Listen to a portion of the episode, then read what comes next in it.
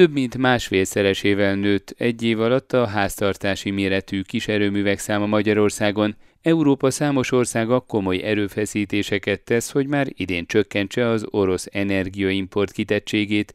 Idehaza a mérőórák átírásának fontosságára hívja fel a figyelmet a hatóság. Erről is szó lesz a következő percekben itt az Energiavilágban az Inforádió energiaipari magazinjában. Üdvözlöm a hallgatókat, Király István Dániel vagyok. A következő fél órában tartsanak velem. Energiavilág. Az energiavilága a világ energiája.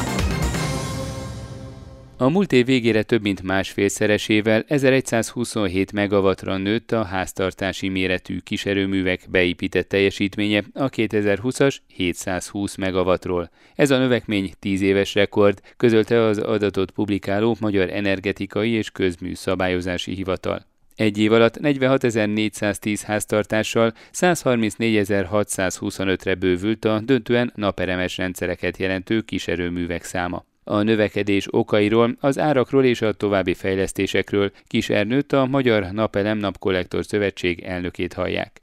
Óriási az érdeklődés a napelemes rendszerekre, mind háztartási méretben, mind pedig ipari méretekben is, tehát exponenciális mértékben növekszik évről évre a telepítéseknek a száma. Ez köszönhető annak, hogy egyrészt most már egyre inkább érzik a felhasználók azt, hogy a piaci árak ugye mennyire eltérnek mondjuk a lakossági villamos energiárakhoz képest, másrészt pedig ugye nagyon sok támogatási program is volt a kormányzati intézkedéseknek köszönhetően. Tehát emiatt a lakosságot jelentős mértékben megmozgat a fantáziáját a napelemes rendszer. Mit lehet mondani elsősorban a városokban, vagy sokkal inkább a kisebb településeken építik be, illetve élnek a lehetőséggel és telepítenek napelemet mondjuk a háztetőre?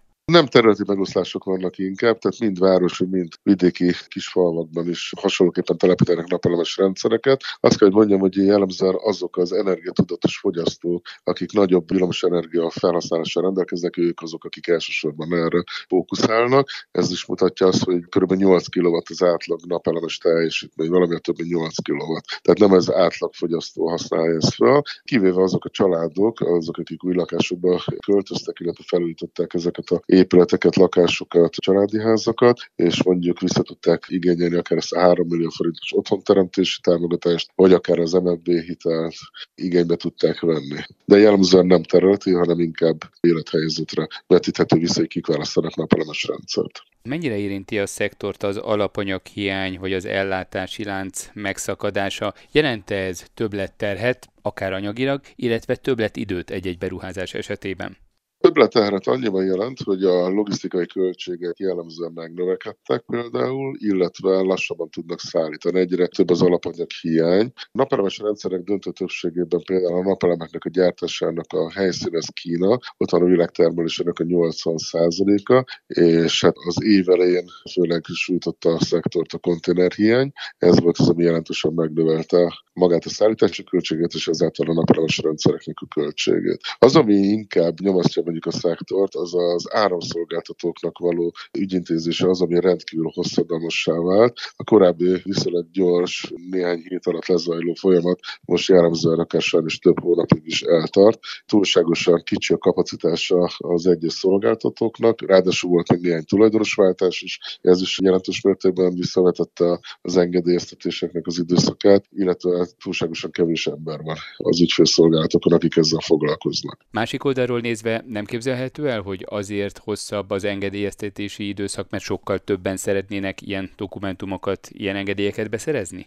De természetesen, tehát jelentős mértékben megnőtt az érdeklődők száma és most már többen igényelnek. Az elmúlt évben is közel 30 ezer család igényelt ilyen napelemes rendszert, és őt próbáltak engedélyeztetni. Jellemző egyébként inkább az ipari szektorban, tehát az ipar számára is óriási az igény, és ugyanezek az osztályok engedélyezik mondjuk az áramszolgáltatóknál a napelemes rendszereket, inkább itt volt ez a tömeges jelentkezés, ugyanis az ipar, a KKV szektor, illetve a nagyvállalati szektor az mind piaci alapon vásárolja villamos energiát, és mondtak el a tízszeresen is fölment a villamos energiára, így egy napelemes rendszer bármilyen támogatás nélkül is akár három-négy év alatt meg tud térülni. Ezért aki él és mozog, most mindenki napelemes rendszert szeretne a vállalkozás irodája üzeme tetejére.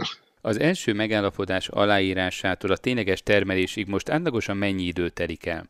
Hát nézzük a végétől visszafelé. Tehát maga egy átlag családi háznak a napelemes rendszerek a telepítése az általában egy nap, esetleg egy nagyobb háznál kettő nap. Egy ipari üzemben egy-két hét is elképzelhető, vagy akár, hogyha több megawattos önfogyasztás csökkentő napelemes rendszerekről beszélünk, akkor akár egy hónapig is elhúzódhat. Viszont a tervezés, engedélyeztetés, az áramszolgáltató ügyintézése sajnos ez lényegesen hosszadalmasabb. Az igény bejelentése kezdődik egy ilyen folyamat, és általában arra 30 napon belül kellene, hogy választ kapjuk az áramszolgáltatótól, ami sajnos nem minden esetben valósul meg de hogyha kapunk egy műszaki gazdasági tájékoztatót, az alapján benyújtja az áramszolgáltatóhoz a tervező kolléga a csatlakozási tervet, és akkor ezt kell jóvá hagynia. Hát sajnos ez néhány hónapig is eltarthat. Mekkora a piac, mekkora még az a kapacitás, az a lehetőség, ami a kis háztartási méretű naperőművek beépítésében rejlik, hogy satszolja a potenciálisan ilyen napelemeket telepítő családok, mekkora része, mekkora hányada élhetett ezzel a lehetőséggel eddig? A tavalyi év végéig tudomásom szerint közel 130 ezer háztartásba telepítettünk már napelemes rendszer, tagvállalataink és más vállalkozások. Ez, hogyha figyelembe veszük, hogy Magyarországon több mint 3 millió család van, 3 millió háztartás, akkor azt kell, hogy mondjam, hogy ez egy elenyésző hányada. Tehát még a kapacitás, a lehetőségek azok szinte határtalanok. Gyakorlatilag minden házra, minden társasházra, minden tanyára, bárhol lehet telepíteni a napelemes rendszert, hogyha valamilyen szinten besugározza a napnak az energiáját. Tehát a lehetőségek óriásiak. Egyébként az elmúlt év végén meghaladtuk a 2000 megawattot, és idén várhatóan elérjük a 3000 megawatt napelemes kapacitást, ebben benne vannak mind a háztartások, mind pedig az ipari kereskedő célú felhasználók is mert hogy 2021 végére 1127 megawattra nőtt a háztartási méretű kiserőművek beépített teljesítménye. Mire számít idén ebből a 3000 megawattból, mennyi lehet az ilyen kiserőmű? Egyrészt most nem tudjuk pontosan, hogy alakulnak a családtámogatási rendszerek, és ezekből hány darab napelemes rendszer valósulhat meg, viszont vannak olyan épületenergetikai szabályok, amik talán most már nem kerülnek újabb meghosszabbításra, ez pedig a közel nulla energiaigény. Ma már csak olyan új épület épülhet júniustól, és kaphat használatbevétel engedélyt, amelyeknek közel nulla legalább az energiaigénye, vagy akár passzív ház. Ez azt jelenti, hogy rendkívül csekkély az éves energiafelvétele az épületnek. Ezt úgy lehetséges csak megoldani, megoldani, hogy valamilyen megújuló energiát alkalmazzunk. Ennek az egyik legolcsóbb és legegyszerűbb mondja a napelemes rendszer. Gyakorlatilag már minden új házra kivétel nélkül kerül napelemes rendszer, tehát a beruházók, a kivitelezők, a megrendelők már így építik a házakat, hogy legalább egy napelemes rendszert, hova tovább egy hőszivattyús rendszert is betesznek, tehát emiatt ez a szektor is jelentős mértékben fog nőni. Arra is lehet számítani, hogy óriási a, a rezsicsökkentésnek köszönhető villamos energia költsége, ami a költségvetés terheli, ezáltal az adófizetőket, és feltehetőleg bizonyára lesznek majd valami olyan változások, amik esetleg erre fedezetet fognak nyújtani, mert jelen pillanatban most ugye óriási költségeket fizetünk ezeknek a támogatására. Ha a lakosság is közelítene a piaci árakhoz, tehát valamilyen más támogatási rendszert fogna bevezetni, ebben az esetben ugye jelentősen meg fog rövidülni a napelemes rendszereknek a megtérülése.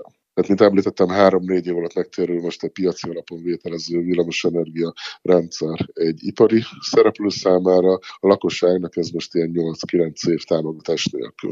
Egyébként a költségek az elmúlt egy-másfél évben hogyan változtak? Az áremelkedés, az infláció hogy hatott a szektorra? Hát egyrészt, hogy a forint gyengülés természetesen nagy mértékben befolyásolja, hiszen főként importból származik a napelemes rendszerek döntő többsége, sajnos nagyon kevés a hazai gyártás. Itt mindenképpen megemlíteném, hogy van például nagyon sok tartószerkezet gyártunk, ami ezzel egy borzasztó jó dolog, viszont sajnos ő nekik is nagyon nagy az import kitettsége, mert például az, hogy gyártás lehet, hogy a, mondjuk a háborús Ukrajnából vagy más országokból származik. Tehát ezek az árfolyam, illetve a háborús, meg az energiaköltségek sajnos jelentősen befolyásolják ezt a szektort is. Az a túlmenőleg alapanyag hiány is van, tehát óriási a kereslete a napelemes rendszereknek, éppen ezért folyamatosan újabb és újabb beruházások zajlanak minden napelemes gyártásban, mind inverterek gyártása területén. Kis Ernőt a Magyar Napelem Napkollektor Szövetség elnökét hallották. Energiavilág. Az Inforádió energiaipari magazinja az olaj, a gáz és a villamos energiaipar aktualitásaival.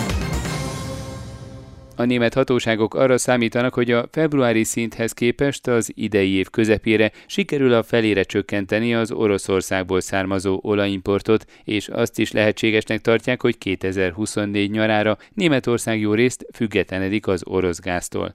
Németh Zoltán elsőként ennek realitásáról kérdezte Plecser Tamást, az Erste Bank olaj- és gázpiaci elemzőjét.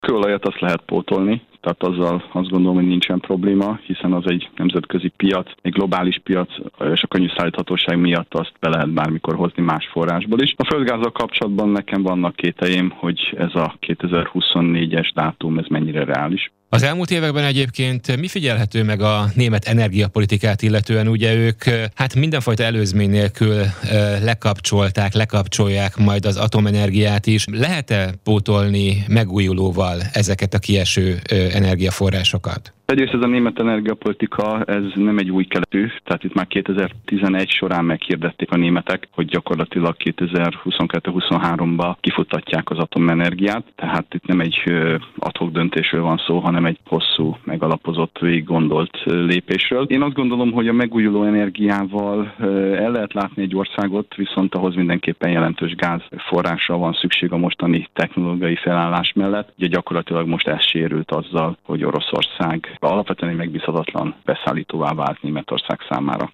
A Ruberre való átállás miatt? Nem elsősorban amiatt, hanem amiatt, hogy tulajdonképpen ugyanított egy Ukrajna elleni katonai inváziót Oroszország, ami azt gondolom, hogy Európa közepén egy elfogadhatatlan dolog, és Németország számára is ez gyakorlatilag azt jelenti, hogy Oroszország megbízhatatlan a politikai beállítása miatt. A németek számára mi lehet egyébként még alternatív beszerzési forrás? Sokszor emlegetik a cseppfolyós LNG gázt. Alapvetően cseppfolyós LNG felé mehetnek rövid távon leggyorsabban. Hozzá kell tennem, hogy Németországnak nincsen saját LNG terminálja, tehát a beszállítást azt valószínűleg például a Rotterdami LNG kikötőn keresztül lehet megtenni. Ez is egyébként korlátozza azt a növekedési lehetőséget, amit hirtelen meg tud Németország tenni, tehát magyarul hirtelen nem tud ekkora mennyiséget valószínűleg cseppfolyós földgáz piacból behozni, mint ami pótolná ezt a kieső mintegy 40-50 milliárd köbméternyi orosz forrást. Európa, vagy akár így most, hogyha ez a téma, akkor a németek mivel tudnak fűteni a következő két télen? Németországnak elsősorban földgázra és megújuló energiára épül az energiarendszere. Emellett azért rendelkeznek ők jelentős kőszénkapacitással is. Én valószínűsítem, hogy ez utóbbit megpróbálják felfuttatni, annak ellenére, hogy ez gyakorlatilag egy másik célnak, a klímacélnak nem felel meg. A német irány egyébként mennyire szolgáltathat példát más országoknak,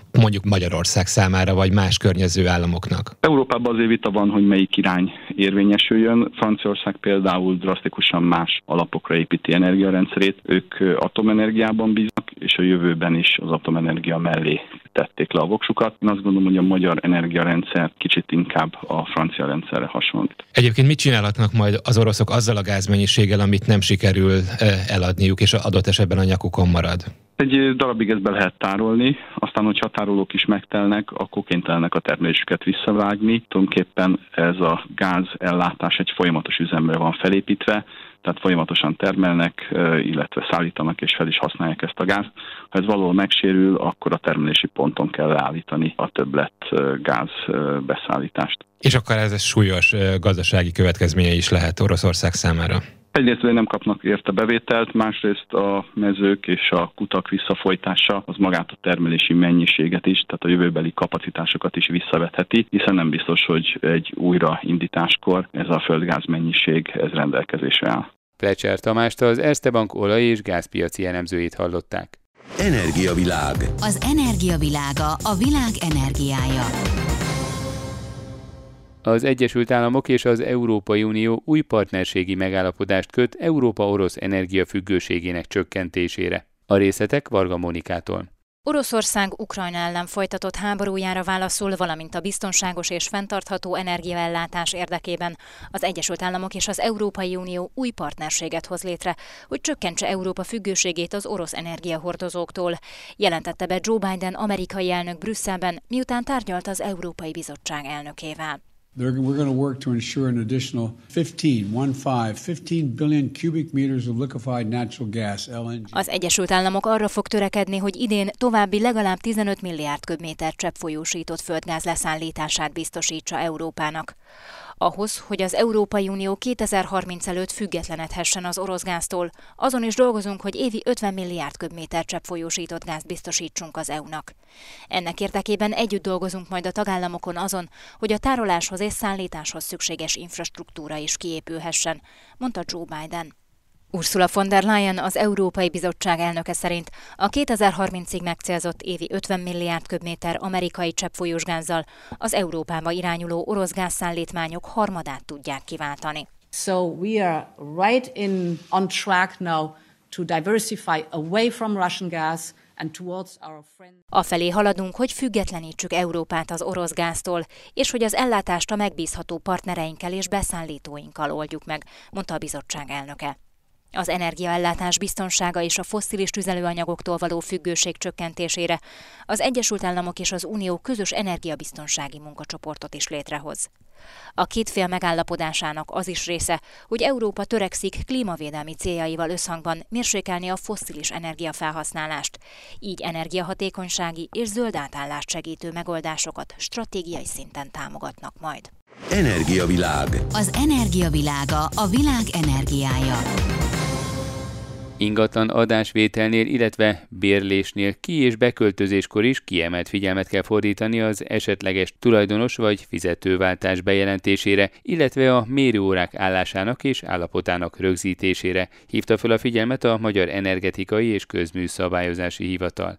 Serre Zsolt, a hatóság szóvivője az Inforádiónak nyilatkozva jelezte, sokan feledkeznek meg erről a kötelezettségükről, ami később komoly bosszúsághoz és jogvitákhoz vezethet gyakran előforduló probléma, és az a furcsa, hogy nem gondoljuk végig, hogy ha már egy olyan szenzációs eszköz van a birtokunkban, az okos telefonra gondolok itt, amelyen ott van a fénykép funkció, még akár azt is beállítható több telefonnál, hogy a dátumot vezesse rá a fényképre. Nos, ha ezt megcsináljuk, akkor megvan az összes pontos mérőállás, amivel utána el tudok menni a szolgáltatóhoz, és meg tudom tenni a szükséges bejelentést. Nagyon fontos tudni, hogy 15 napunk van erre, tehát elég szűk a határidőnk, tehát érdemes ilyenkor, amikor új ingatlant veszünk, ami egy, egy nagyszerű folyamatnak a vége, de rengeteg idegességgel, feszültséggel és munkával jár. Most azt javaslom, hogy azért erre is fektessünk időt és energiát, mert sajnos, hogyha elmulasztjuk, később már nehezen tudjuk kvázi megállapítani azokat az óraállásokat,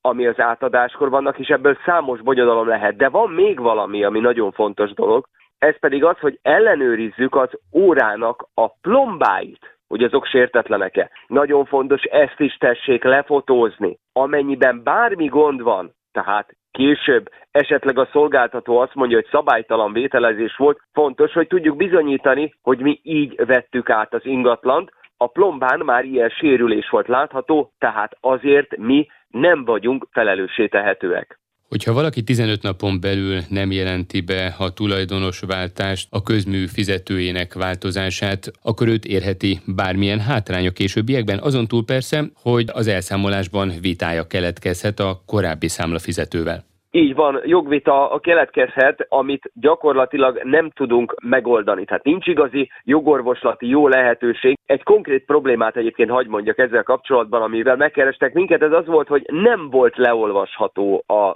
szám. Egyszerűen a plexi volt olyan állapotban, hogy nem tudták leolvasni, legalábbis ez volt a magyarázat, és a szolgáltató csak később orvosolta ezt a problémát, később tudták csak megállapítani azt a mérőóraállást, amivel a plexi cseréjekor szembesült a fogyasztó, illetve a szolgáltató. Nagyon nehéz eset, mert hiába fordulunk a szolgáltatóhoz, és hiába főszabály, hogy utána a Magyar Energetika és Közműszabályozási Hivatalhoz fordulhat a panaszába a reklamációjával a fogyasztó. Ilyen esetben ezek azért ritka esetek, de ilyen eseteket elkerülendő azonnal, amikor aláírjuk az adásvételi szerződést, birtokba veszük az ingatlant, mindent fotózzunk végig az óraállásokat fotózzuk végig, és akár azt is fotózzuk végig, és azonnal forduljunk a szolgáltatóhoz, hogy nem megállapítható a mérőóra állása, azonnal ne várjunk vele heteket, ne várjunk meg vele a határidő közeletét, hanem azonnal